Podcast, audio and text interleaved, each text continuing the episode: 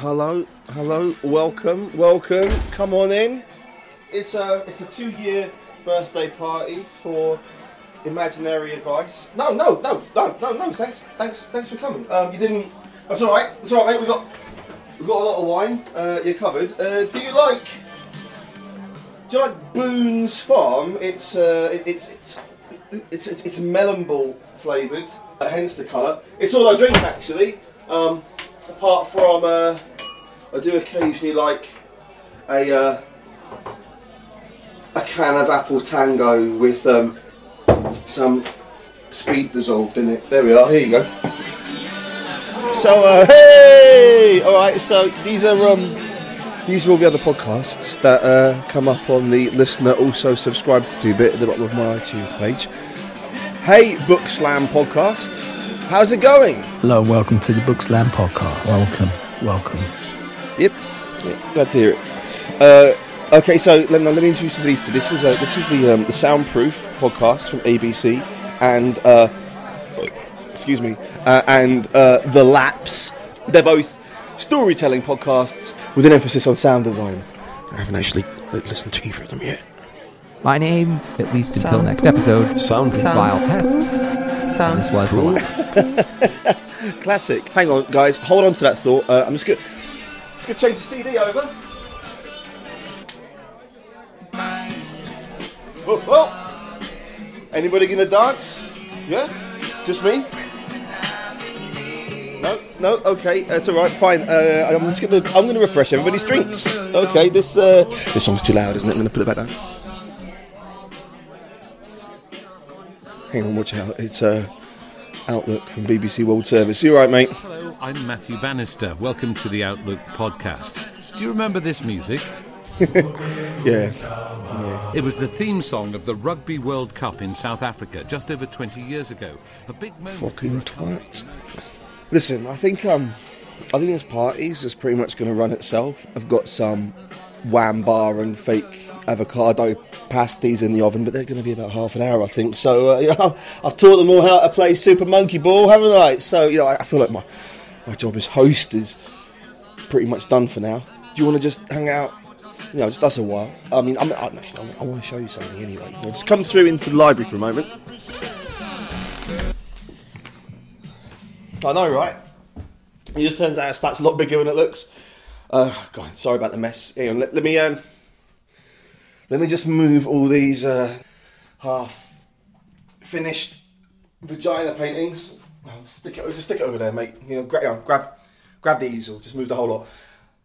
Okay, let me just move you here. I'm just gonna just stand here, right on this um, central hexagon. You see, on the tiles, you know, it's a hexagon. Okay, just stand there, right there in the middle. Okay, excellent.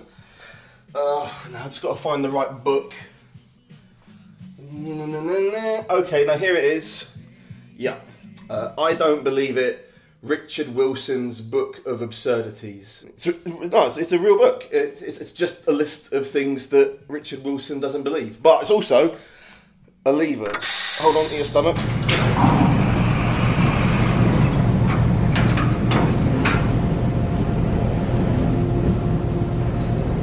Okay. Here we go.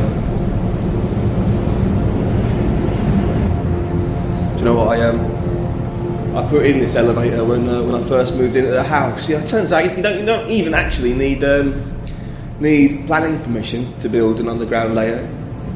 I say layer. It's more of a kind of no, no. Actually, la- la- layer's the right word. Um, okay, here we are. Well, now it smells a bit. Um, you just look, take this and uh, put it in there when I say three. One, two, three. Cool, cool. Thanks. Under whiskey now. This is Imaginary Advice. Thanks for listening.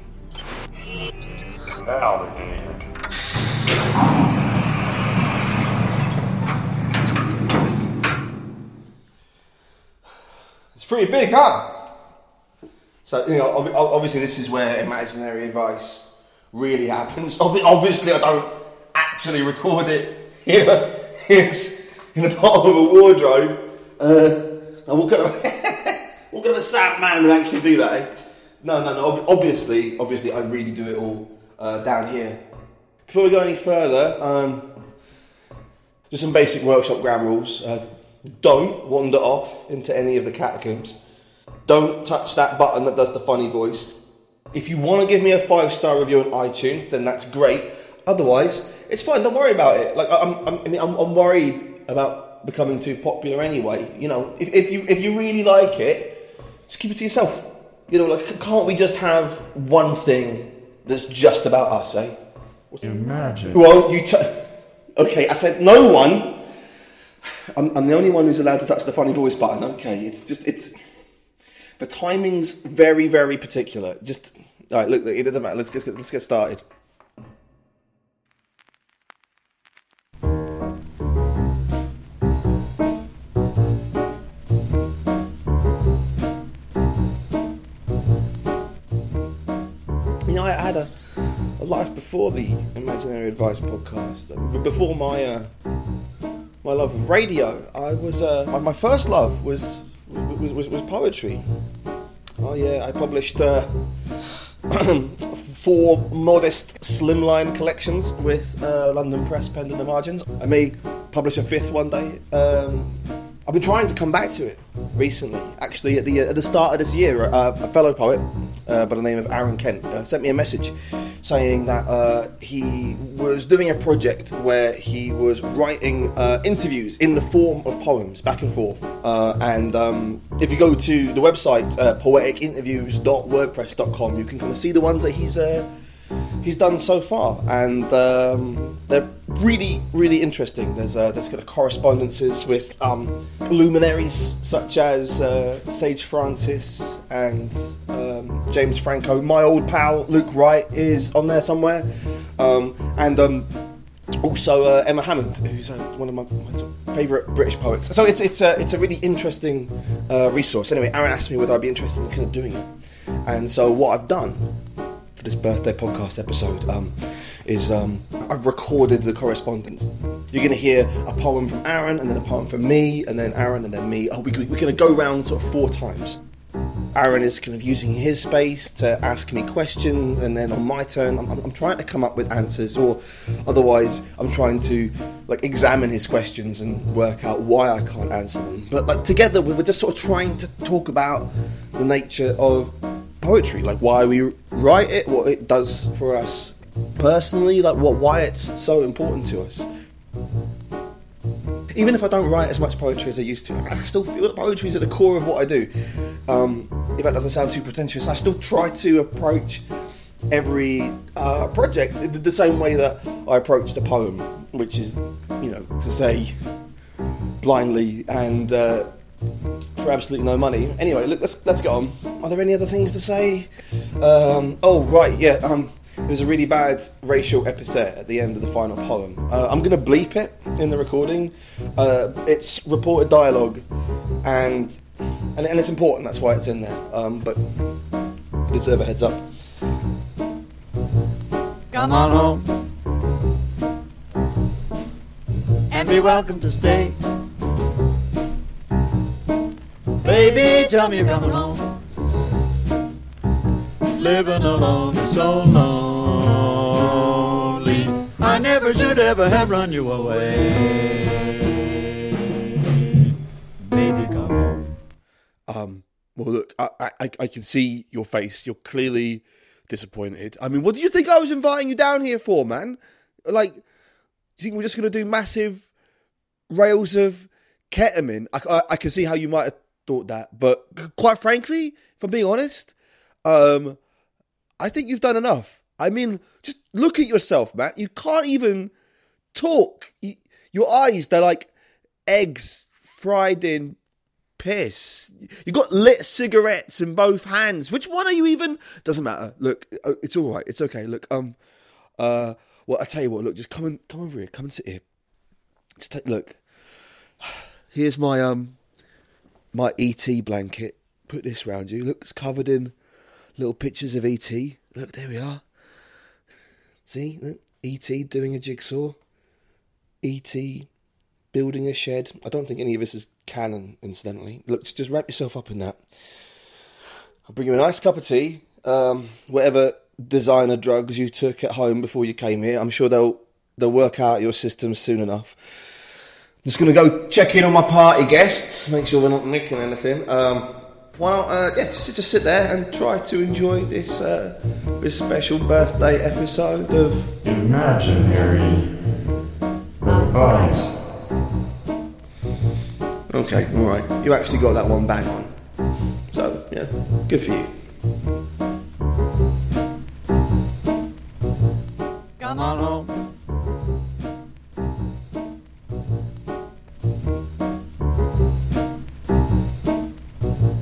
Come on home.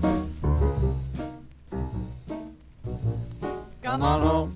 You have one new message. First new message. Question one.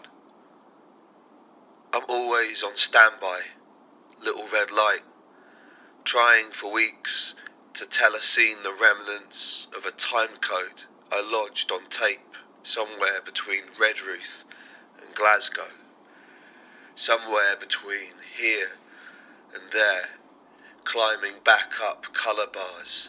I swear it was after Create Your Own Narrative, but before Prynne's First Snow.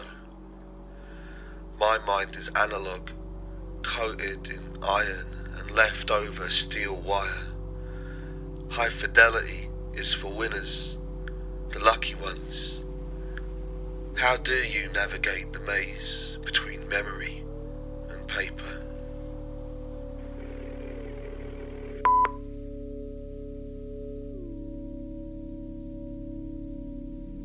Poetry is failure. That's how it finds me. That's how I like it. A poet sets off looking for the exit, then accidentally drowns in the fountain. Accidentally ends up in the wrong bathroom, apologising. Accidentally knocks a kid down an open lift shaft.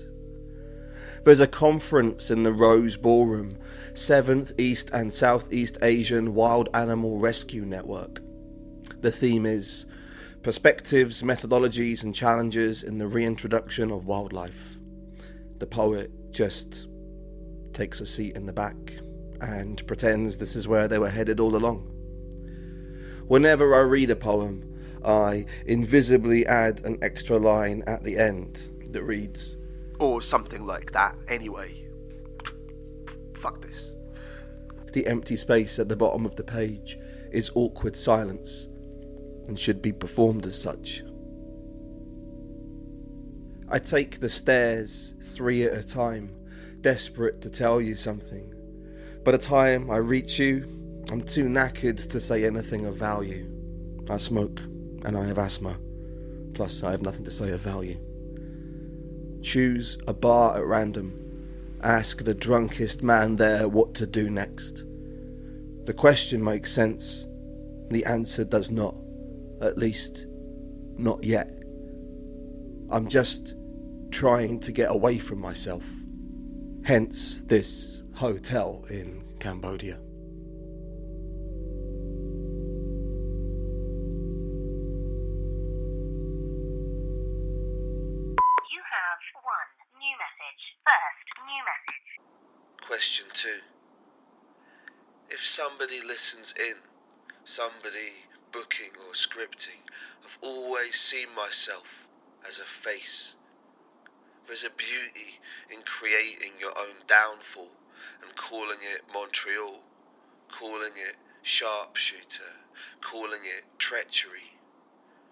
Expectations are heartbreak, kid. Somebody has to blunt their bones, watching the clock turn heel. Your career is what happens when you write the first draft of your notice. You can wrestle with your shadows in the projection room, in the dead of night. Nobody cares about the ladders or the steel diamonds, interlocked cage. They only recall the stab in the back and the hours spent counting cat's eyes for fifty miles and the possibility that this all Every second of it might be your own creation, and the whole damn thing might be fake. What do you want to be remembered for?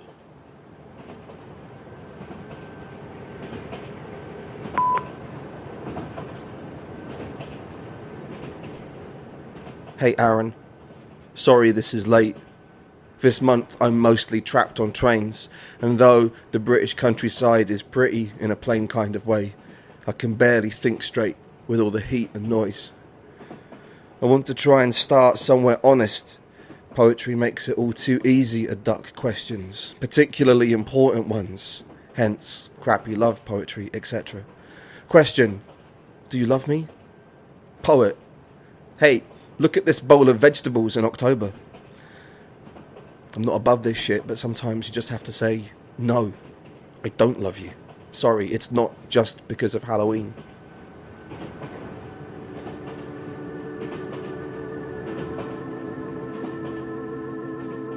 I lost a hard drive full of poetry two years ago, and the Russian tech guy who looked at it told me about his past life as an anarchist, and how he once put a pipe bomb through the window of a parked car. And I walked home along the Cam River feeling like I'd wasted all my sadness on the wrong objects. I couldn't rewrite those lost poems.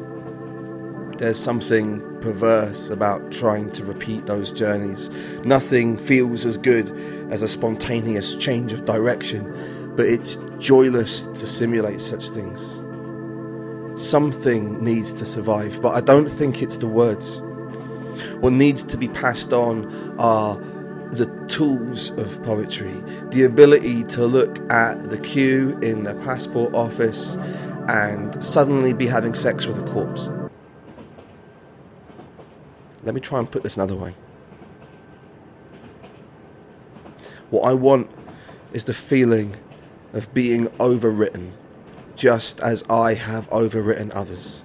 And I know this will sound like a contradiction based on the things I've just been talking about, but I don't think you can truly understand a poem until you've plagiarized it, until you have systematically removed someone else's words and replaced them with your own.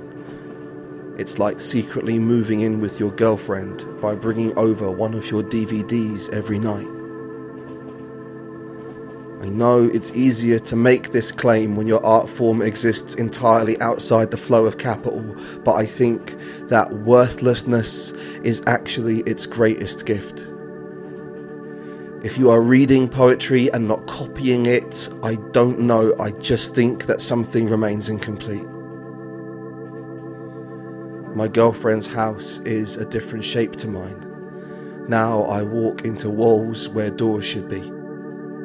Particularly in the middle of the night when I'm trying to find the right room to pee in. Time flows differently these days. I wake up and look at her stupid blue bookcases and I don't know who the fuck I am, but not in a bad way at all. We're all victims of architecture, more or less. So, shout out to every eighteen-year-old typing a sort of Bukowski poem into his phone in the corner of a nightclub. I like the frequency with which you hit enter, kid. Now go back to the dance floor and sing along to Sex Bomb. It doesn't matter, in fact, it's preferable if the only words you know are Sex Bomb. And as long as you keep moving, you can call it a career.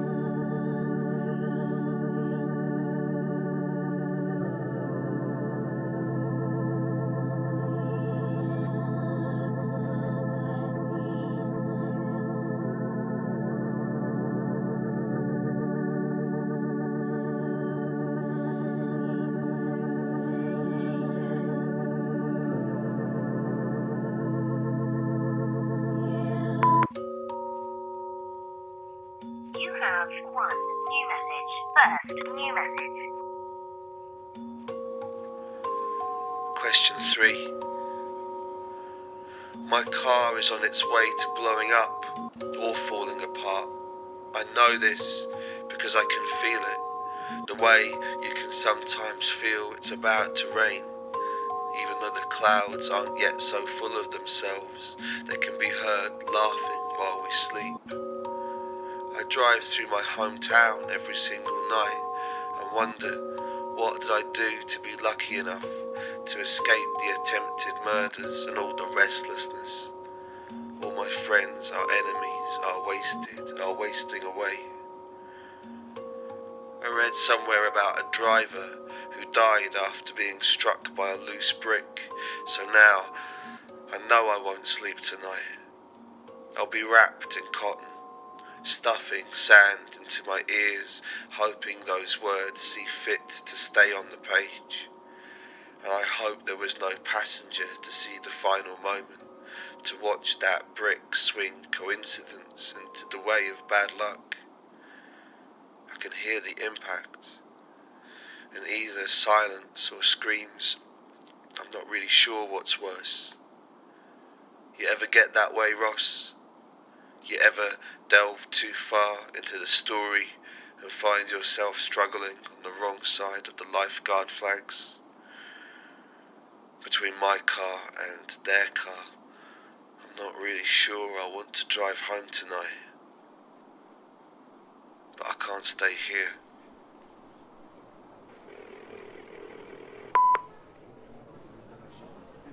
Hey Aaron, I hope you're good, man. I'm in the window of a cafe in Peterborough. My first day off in three weeks. There's some kids in long-sleeved black hoodies despite the heat. Old guy in aviators, scuffed Rolex. A baby with a cyan hair clip. A saxophone plays Chris de Burgh, I think. A man that looks like Louis C K in a blue anorak slowly sets up a stall in the courtyard. The sign says, Energy Recruitment Roadshow. He loads mysterious silver parcels onto a fold-out table. This is a town of terrible dresses. It's not just the shape of the people, it's almost as if the city is built on some kind of electromagnetic anomaly that glitches out our ability to match top to bottom. It gives the streets a kind of off-key music, not like some awful art rock band, but nevertheless, a music you can't talk over at the bar. And I want to talk about other things, but Christ, it's distracting. We're always half-dreaming. And I try to remind myself of this.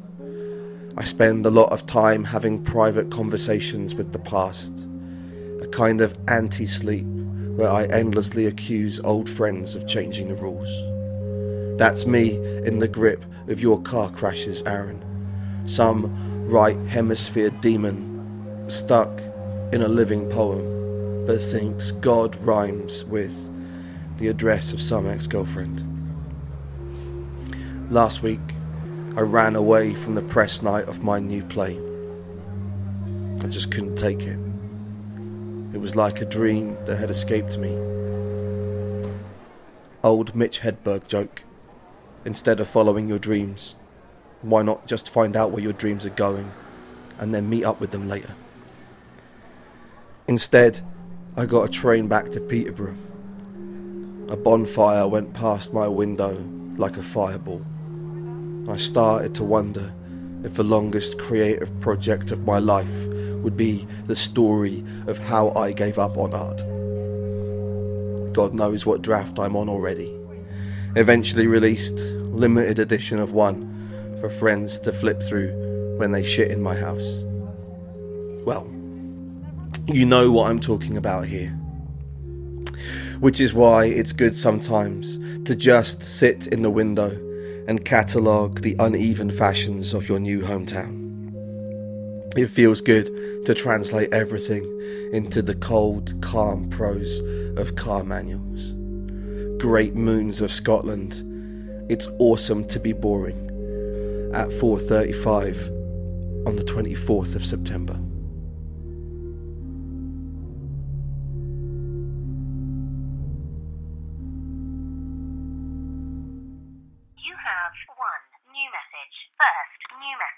Question four. Si deve suonare tutto questo peso delicatamente e senza sordina. It was winter, blue, when they split the bark and married it with chemicals.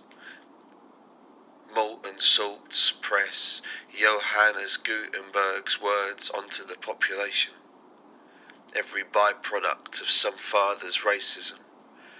There are two hundred ninety boxes to think outside of, to play both summer and winter, red and blue, for fourteen times, fourteen midnights, fourteen full moons. Some impromptu fantasy, I suppose. I still call my father's name in my sleep, in triple P dynamic, so I don't disturb the neighbours and give them reason to care. I like the nonchalance, don't you? Isn't it nice knowing you can call the cat in at night without worrying that next door might offer a hand? I hallucinate. Spring, yellow, out of bed, when grass is luminescent in twilight.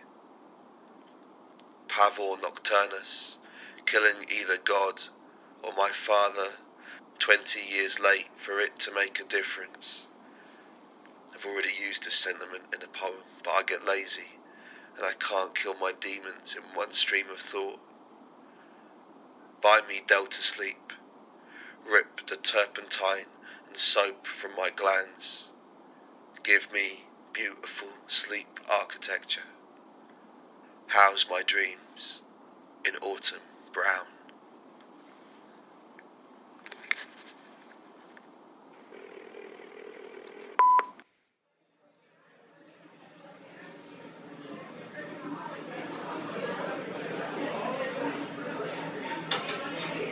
So I just phone Googled your epigraph, plus some other sections of the poem you sent, perhaps unnecessary, but it's ten p.m. in a pub full of Islington haircuts, screaming at the pay-per-view boxing, so I don't know. I don't have much faith in ignorance tonight. Your poem had a sadness, a ghost house and Dramamine, and I don't want to steer away from it. It would be all too easy to do so. Poets write responses all the time, though they tend to fail the basic rules of conversation. It's more like two drunks in an airport bar. Johannes Gutenberg sounds a lot like my youngest son, let me tell you, dot, dot, dot.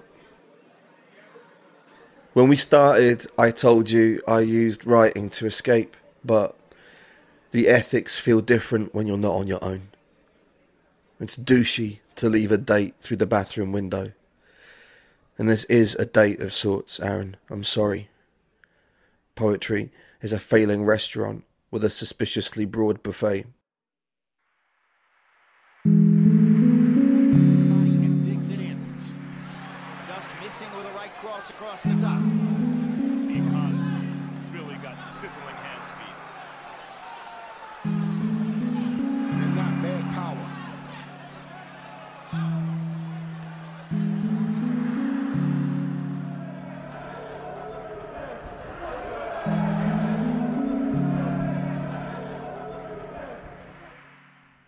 On my first day teaching poetry in prison, my boss led me across an empty ochre courtyard, through endless gates and checkpoints, the wind incomprehensible. One, she said, never talk about yourself. Your students will always find ways to use it against you. Two, don't let them tell you their crimes. Once you know, you can never go back. I thought to myself, well, this is fucking daft. Are we just going to write haiku about dogs? My workshops felt like waiting rooms, rap videos censored to an empty blue screen. But over time, language began to expand to fill the gap between us. A torched Land Rover, the shadow of a mountain, a horse through a keyhole, a black kite, a nail. Metaphor was a third place, a safe house we could share, a way to talk, without actually talking. But prisons are already giant code machines, dense with secret languages, controlled and meticulous. An inmate needs to know the purpose of a metaphor. Too much is at stake to leave an image in the wind. Perhaps this is why all the cons quit the workshop. Either we all escape together, or no one escapes at all. Knowing full well that I can't walk through walls, it still helps me to think of your poem as a prison. I want to come work in it a while, even if all I do is collect the excuses off your inmates as they drop out one by one, returning to some distant part of the facility where I cannot follow, cannot even imagine.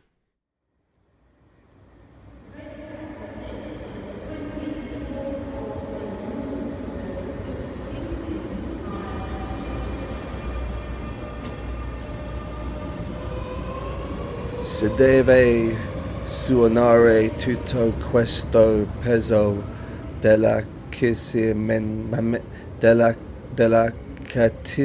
mente senza sordino. This whole piece ought to be played with the utmost delicacy and without dampers.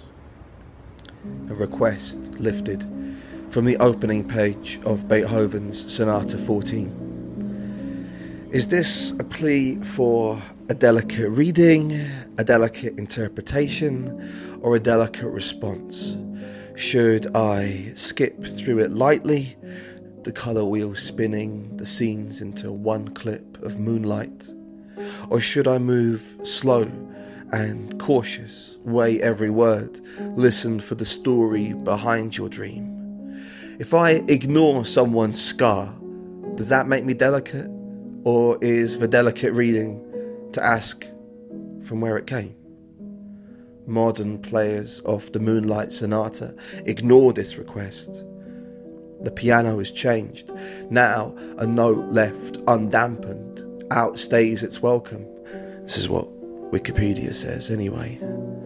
No, the maestro's advice now ruins the song. No, don't say ruins. Say updates. The moon we once sought, destroyed by reflection, dopplered by its own waves. I bought it on iTunes. I'm playing it now. Steve Anderson, Classics for the Heart. King's Cross, empty at this time of night, glows like a kind of caffeinated heaven, as if the dead were more awake than any of us. Vague shadows of the evening, pub dregs and night shift, filtered through the snow of Sonata fourteen. Unheard, but calculated by breath and movement, as Ludwig wrote it, an invisible sadness. The last drunks, minds like pranked campus fountains, explain themselves over and over. On a long enough timeline, we all share a past. The last train out of this station is mine.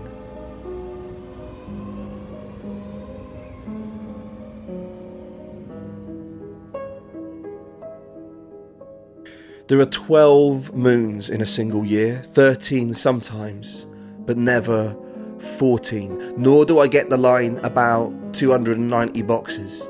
Google just brings up storage solutions, the two ninety bus route to Twickenham. The University of Illinois Psychology Department has a form called two ninety, but you have to log into the system to read it. Insert. One week later, two ninety is the number of votes that wins Donald Trump the election. I reread your phrase, impromptu fantasy, with newfound horror when I woke this morning. I am trapped outside the dream. I do not understand. I, I, I may never understand. Am I asleep or awake? Christ, I want to fucking vomit.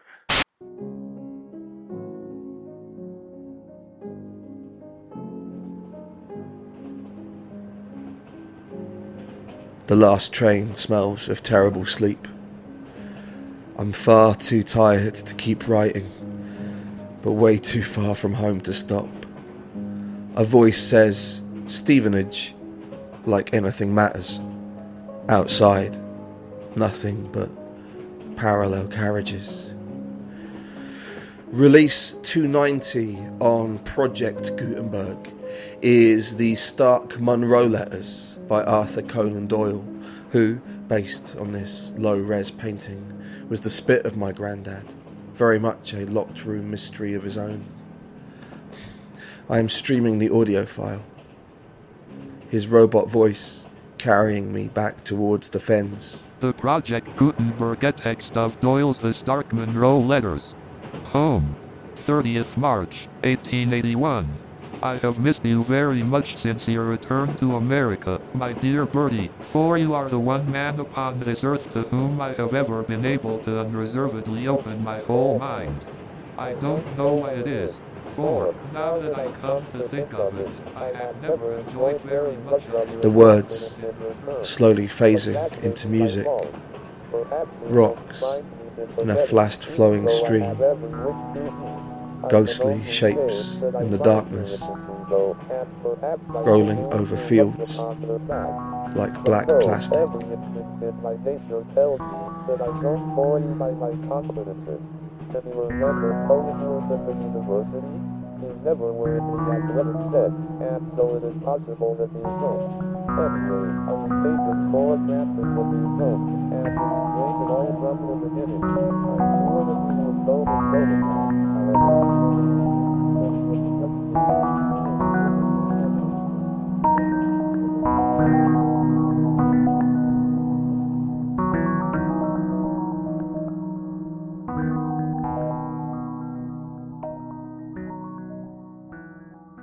Sometimes I am sent to teach soldiers. There is a house in the country where they all live together, different parts of them missing. I wait in a classroom. Some days no one comes. My first day I asked if we could go round the circle, say your name and a word that you like. My name is Brian. I like the word silence. My name is Rob. My word is nothing. My name is Karen. My word is quiet. My name is Christopher. I like the word no. Triple P dynamic means pianissimo. More musical notation. Play very, very soft. These days we just sit and talk about movies. I don't care. For me, sitting down is enough. Pavor Nocturnus, a name for night terrors. Distinguished from nightmares, says the N C B I, as terrors can cross from REM into deep sleep. They follow you into the abyss. You cry out in pain, but you don't remember. You're woken by screams, a soldier once told me. Yet, you can never tell if the noise came from you or from a guy in some other room.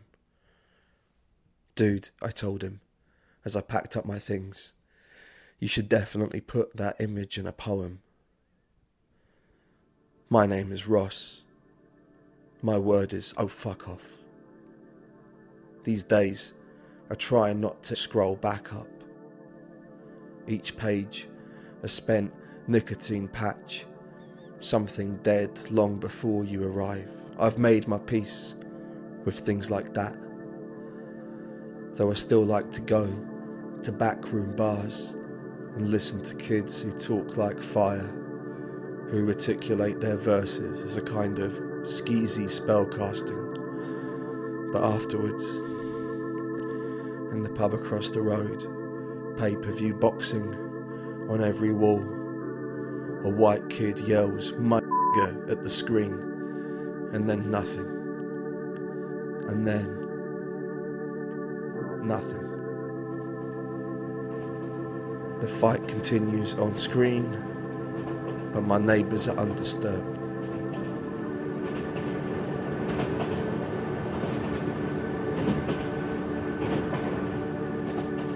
We all go to our bed every night, having failed a secret test. Your top three Bond films, ranked worst to best. Live and Let Die, Casino Royale, Doctor No. That's me.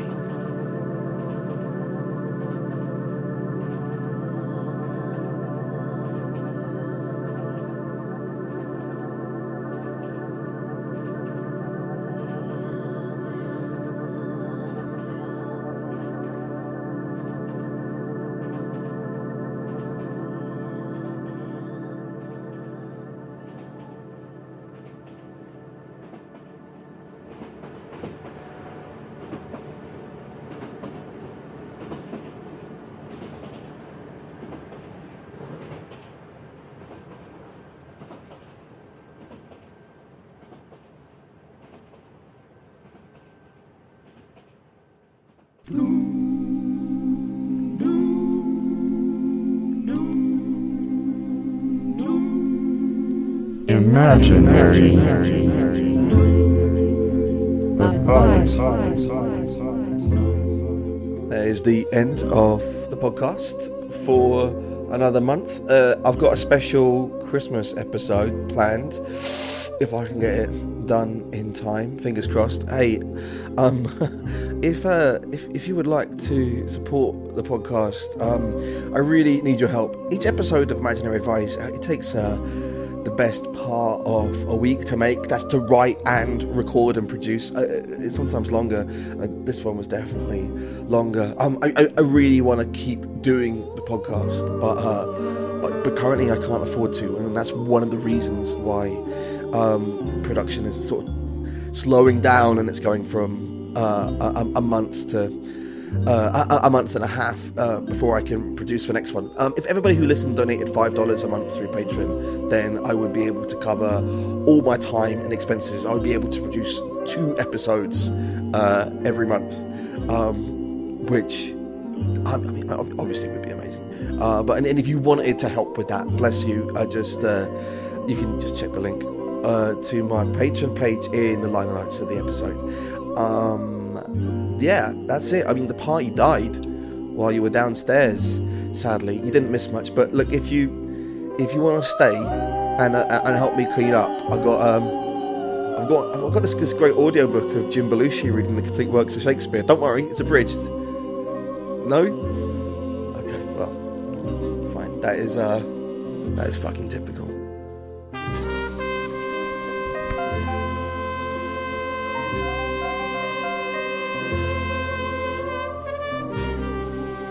I'll be back very soon. Um, thanks again for listening to Imaginary Advice.